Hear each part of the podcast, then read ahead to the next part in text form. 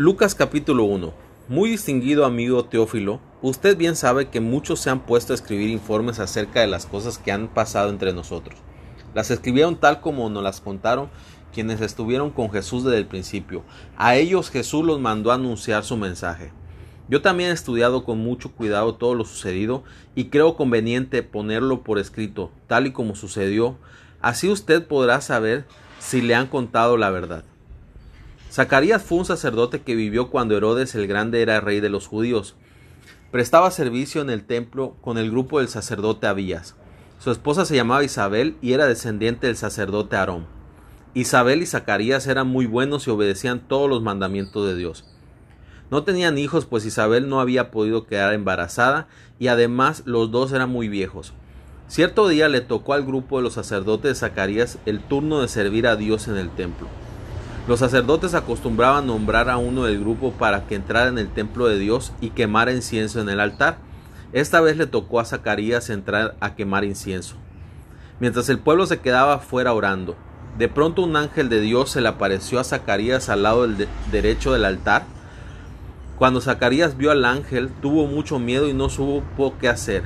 Pero el ángel le dijo, no tengas miedo, Zacarías, Dios ha escuchado tus oraciones, tu esposa Isabel tendrá un hijo y lo llamarás Juan. Su nacimiento te va a hacer muy feliz y muchos también se alegrarán. Tu hijo va a ser muy importante ante Dios. No tomará vino ni cerveza y el Espíritu Santo estará con él desde antes de que nazca. Este niño hará que muchos en Israel dejen de hacer lo malo y obedezcan a Dios. Llegará antes que el Mesías y tendrá el mismo poder y el mismo espíritu que antes tuvo el profeta Elías. Su mensaje hará que los padres se reconcilien con sus hijos y que los desobedientes comprendan su error y sigan el ejemplo de los que sí obedecen. Además preparará al pueblo de Israel para recibir al Mesías. Zacarías le dijo al ángel, Mi esposa y yo somos ya muy viejos, ¿cómo sabré que todo pasará tal como dices? El ángel le respondió, Yo soy Gabriel, ayudante especial de Dios. Él me envió a darte esta buena noticia, pero como no me creíste no vas a poder hablar hasta que suceda lo que te dije. Toda la gente estaba afuera esperando a Zacarías y se preguntaba por qué no salía del templo. Cuando Zacarías salió no podía hablar y solo hacía señas con las manos. Entonces la gente comprendió que Zacarías había tenido una visión.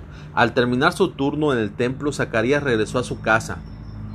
Poco tiempo después su esposa quedó embarazada y durante cinco meses no salió de la casa pues pensaba Dios ha hecho esto conmigo para que la gente ya no me desprecie.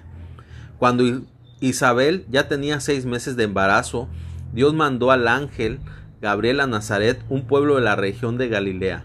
El ángel llevaba un mensaje para una joven llamada María.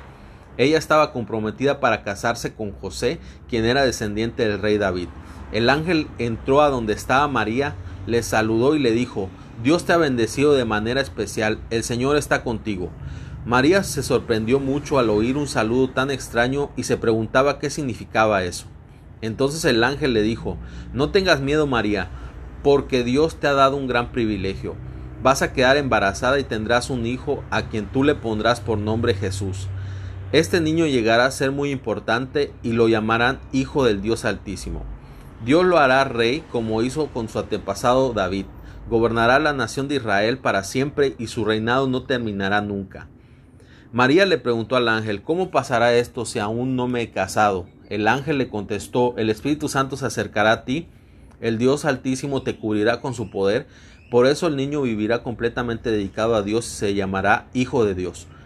Tu prima Isabel, aunque ya es muy vieja, también va a tener un hijo. La gente pensaba que ella nunca podría tener hijos, pero hace ya seis meses que está embarazada. Eso demuestra que para Dios todo es posible. María respondió, Yo soy la esclava del Señor, que suceda todo tal como me lo has dicho. Y el ángel se fue. A los pocos días María fue deprisa a un pueblo de la región montañosa de Judea, entró en la casa de Zacarías y, y saludó a Isabel.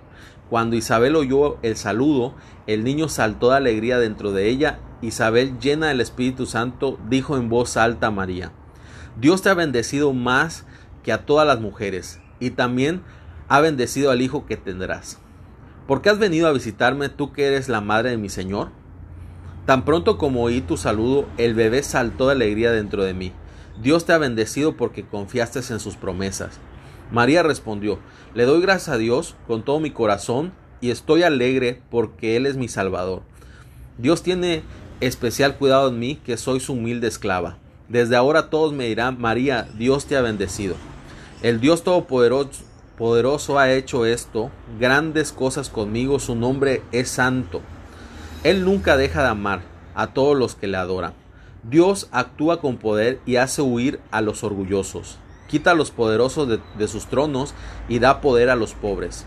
Da cosas buenas a los hambrientos, pero despide a los ricos con las manos vacías. Ayuda a los israelitas, sus servidores, y nunca deja de ser bondadoso con ellos. Así lo prometió a nuestros antepasados, a Abraham y a sus descendientes para siempre. Y María se quedó tres meses con Isabel, después regresó a su casa. Cuando nació el hijo de Isabel, todos sus vecinos y familiares se alegraron mucho, pues vieron que Dios había sido muy bondadoso. A los ocho días vinieron a circuncidar al niño, los que estaban ahí querían ponerle Zacarías, que era el nombre de su padre. Pero Isabel dijo, no, va a llamarse Juan.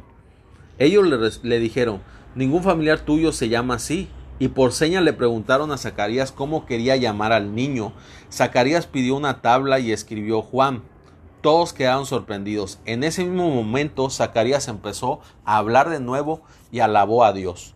Todos los vecinos se quedaron impresionados y en toda la región montañosa de Judea no se hablaba de otra cosa. Los que oían hablar del asunto se preguntaban, ¿qué será de este niño cuando crezca? Porque todos sabían que Dios estaba con él. Zacarías lleno del Espíritu Santo dio este mensaje. Alabemos al Dios de Israel porque ha venido a salvarnos. Nos ha dado un Salvador muy poderoso, descendiente del rey David su servidor. Esto lo había prometido hace mucho tiempo por medio de sus santos profetas que él, había, él iba a salvarnos de nuestros enemigos y de todos aquellos que nos odian. Él dijo que sería bondadoso con su pueblo y que cumpliría su santa promesa. Él prometió a nuestro antepasado Abraham que iba a salvarnos de nuestros enemigos. Así podríamos servirle sin ningún temor y vivir solo para Él, practicando la justicia todos los días de nuestra vida. Y tú, hijo mío, serás llamado profeta del Dios Altísimo, tú irás delante del Mesías preparando a la gente para su llegada. Le dirás a su pueblo que ya tiene salvación, pues Dios perdona sus pecados.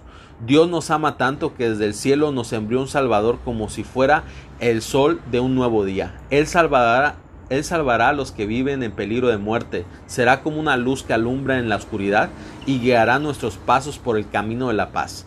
A medida que el niño Juan crecía, también aumentaba su poder espiritual, y vivió en el desierto hasta el día en que Dios le ordenó llevar su mensaje al pueblo de Israel.